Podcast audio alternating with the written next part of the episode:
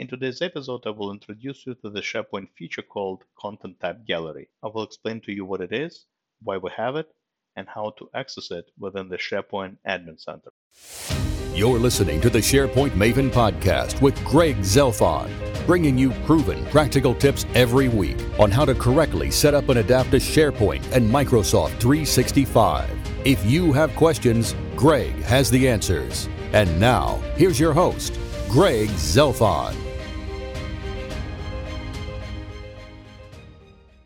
Hello again, this is Greg from SharePoint Maven, and welcome to episode number 68 of the SharePoint Maven podcast. So, today I want to introduce you to a very important feature, but the one you probably never heard of something called Content Type Gallery. Now, this is more of an advanced feature that we have in SharePoint and the one that is only accessible by the SharePoint admins.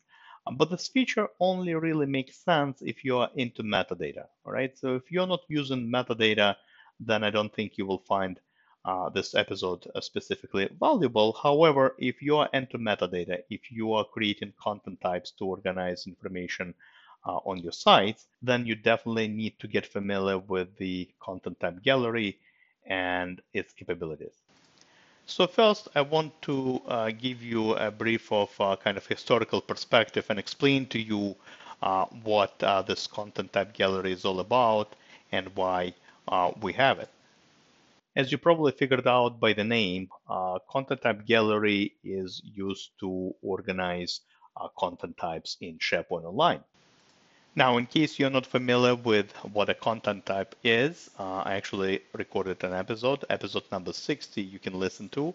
Uh, and this is where I explain uh, essentially what a content type is uh, and its benefits in SharePoint Online. But just to quickly summarize uh, for you here, a content type is essentially a feature that allows you to organize um, metadata into some logical hierarchies. For example, uh, let's say you uh, want all the invoices in your organization to be tagged with uh, uh, several metadata columns like um, client name, uh, due date, and amount of the invoice.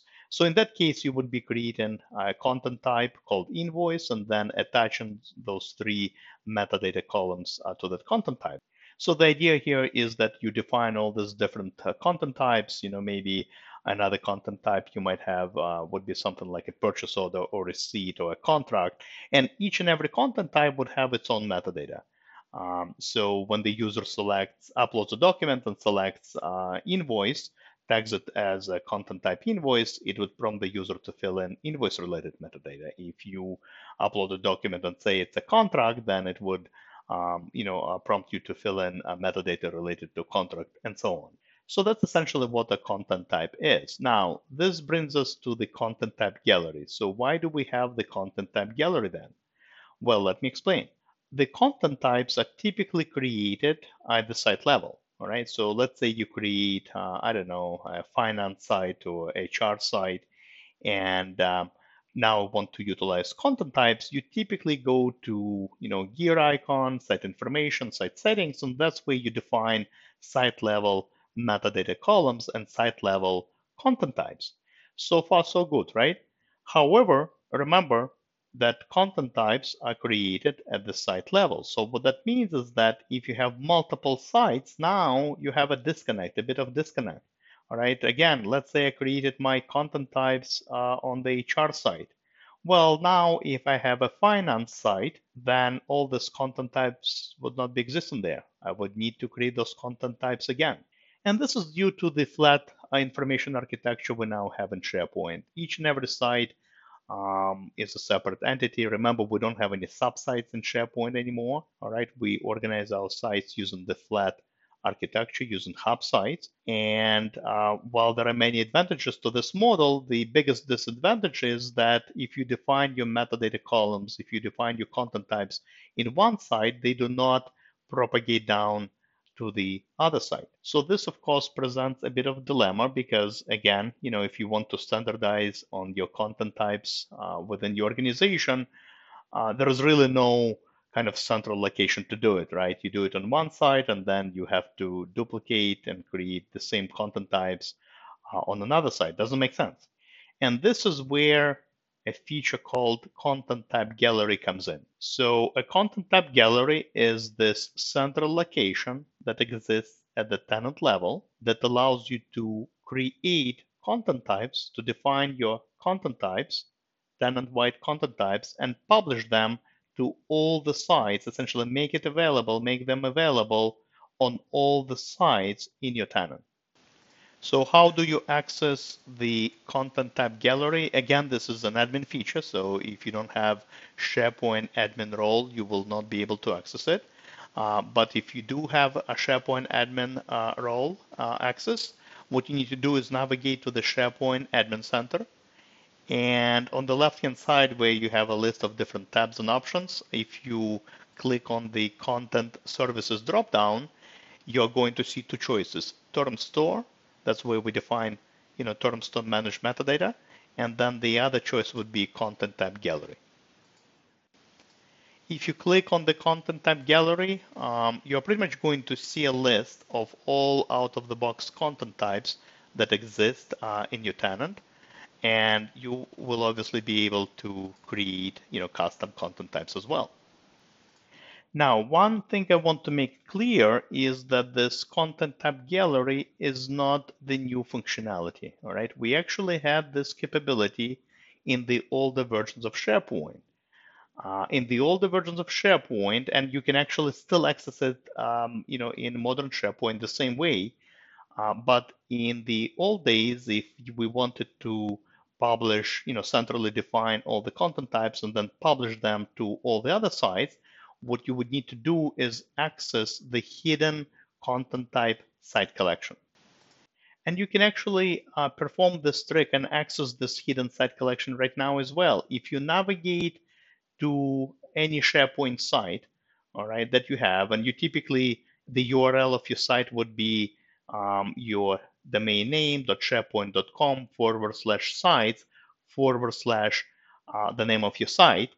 So if you erase all the text after forward slash site, all right, and instead, you know, type in content type hub, all one word, all right? So the full address will be, again, your uh, domain name .sharepoint.com forward slash site forward slash content type hub. You're going to end up on a SharePoint site that looks like it came from, I don't know, 10 years ago.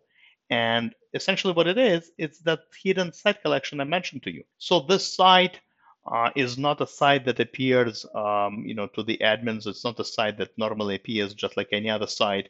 Uh, there is a reason why I mentioned that it's hidden. Uh, you have to know its URL to access it. Uh, but the only purpose, this is not a site that you would be customizing. Uh, it's actually the look and feel of the site is, uh, is it's a classic site. It's outdated. So it's not, it's not a site you would be using um, to, uh, to add web parts to uh, make it pretty or use it for your intranet. The whole purpose of this site is to define, to create content types, all right, that would be um, utilized in your tenant and then publish them to all the other sites that exist uh, in your tenant, in your SharePoint environment.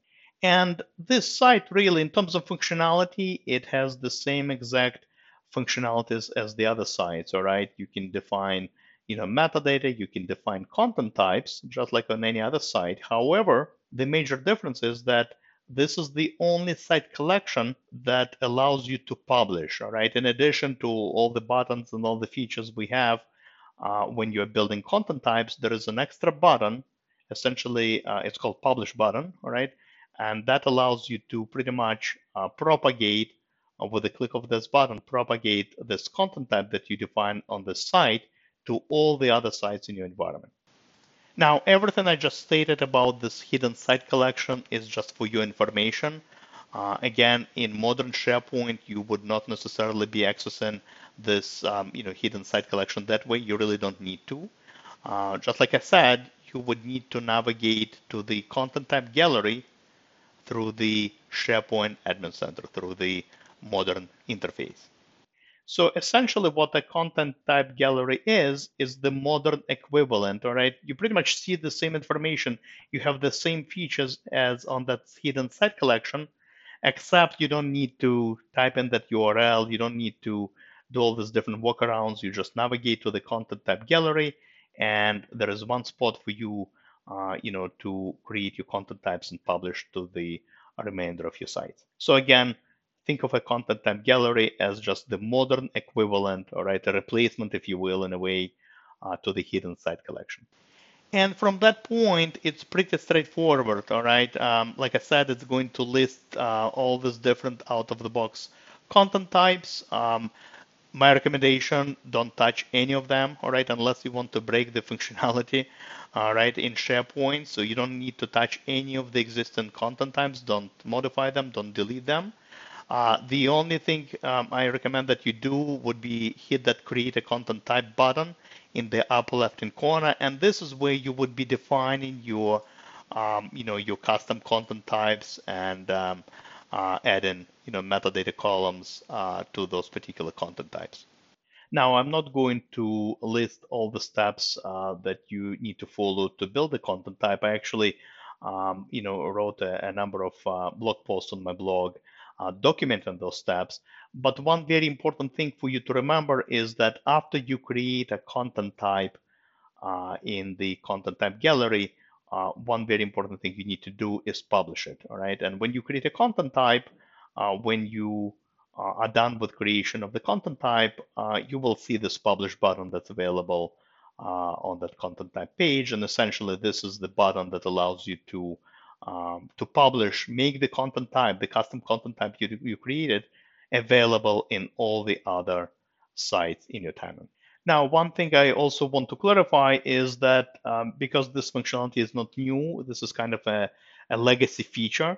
All right. So uh, once you publish your content types, don't expect them to be available in all the other sites immediately. All right. Um, essentially, publishing relies on the timer job that runs behind the scenes, and it's not going to be instant. So it might be a matter of uh, several hours, maybe up to 24 hours. But long story short, once you publish it, the content types will be available uh, on all the other sites in your tenant. And of course, at that point, once all the content types have been, uh, you know, created and published and uh, made available in, in all the destination sites, at that point, you can use those content types on all the lists and libraries by adding them uh, to obviously lists and libraries of your choice.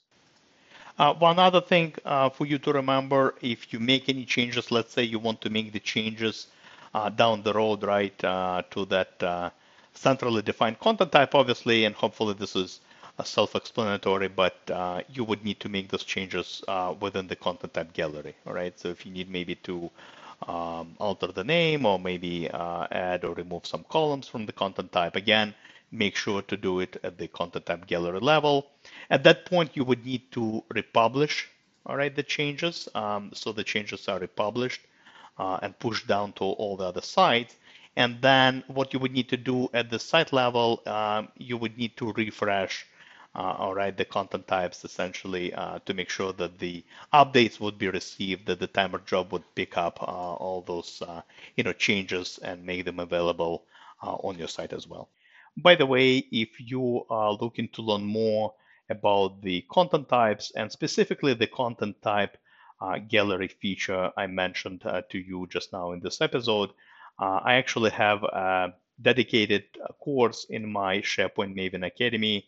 Uh, it's called Advanced Document Management, and this is where I teach you about the uh, content types, uh, how to set up content types, how to set up document sets. And I also explain, among other things, how to properly set up content type galleries and content types uh, within the gallery. And again, if you are interested in learning more about this, just head over to my SharePoint Maven Academy. You can access it from my website or by going to academy.sharepointmaven.com and choose an advanced document management course. And if you uh, wish to enroll in this course, uh, feel free to use coupon code podcast20. Uh, you will be getting 20% off uh, the uh, regular price of that course. All right, I think that's all I wanted to mention in this particular episode. Hopefully, you learned a new feature, a new trick you were not aware of uh, previously. Thank you very much for listening. I hope to see you on my blog, sharepointmaven.com, and talk to you next week. Goodbye. You've been listening to the SharePoint Maven podcast with Greg Zelfond. If you enjoyed this episode, please head over to the Apple Podcast app, leave a review, and don't forget to subscribe. Thank you.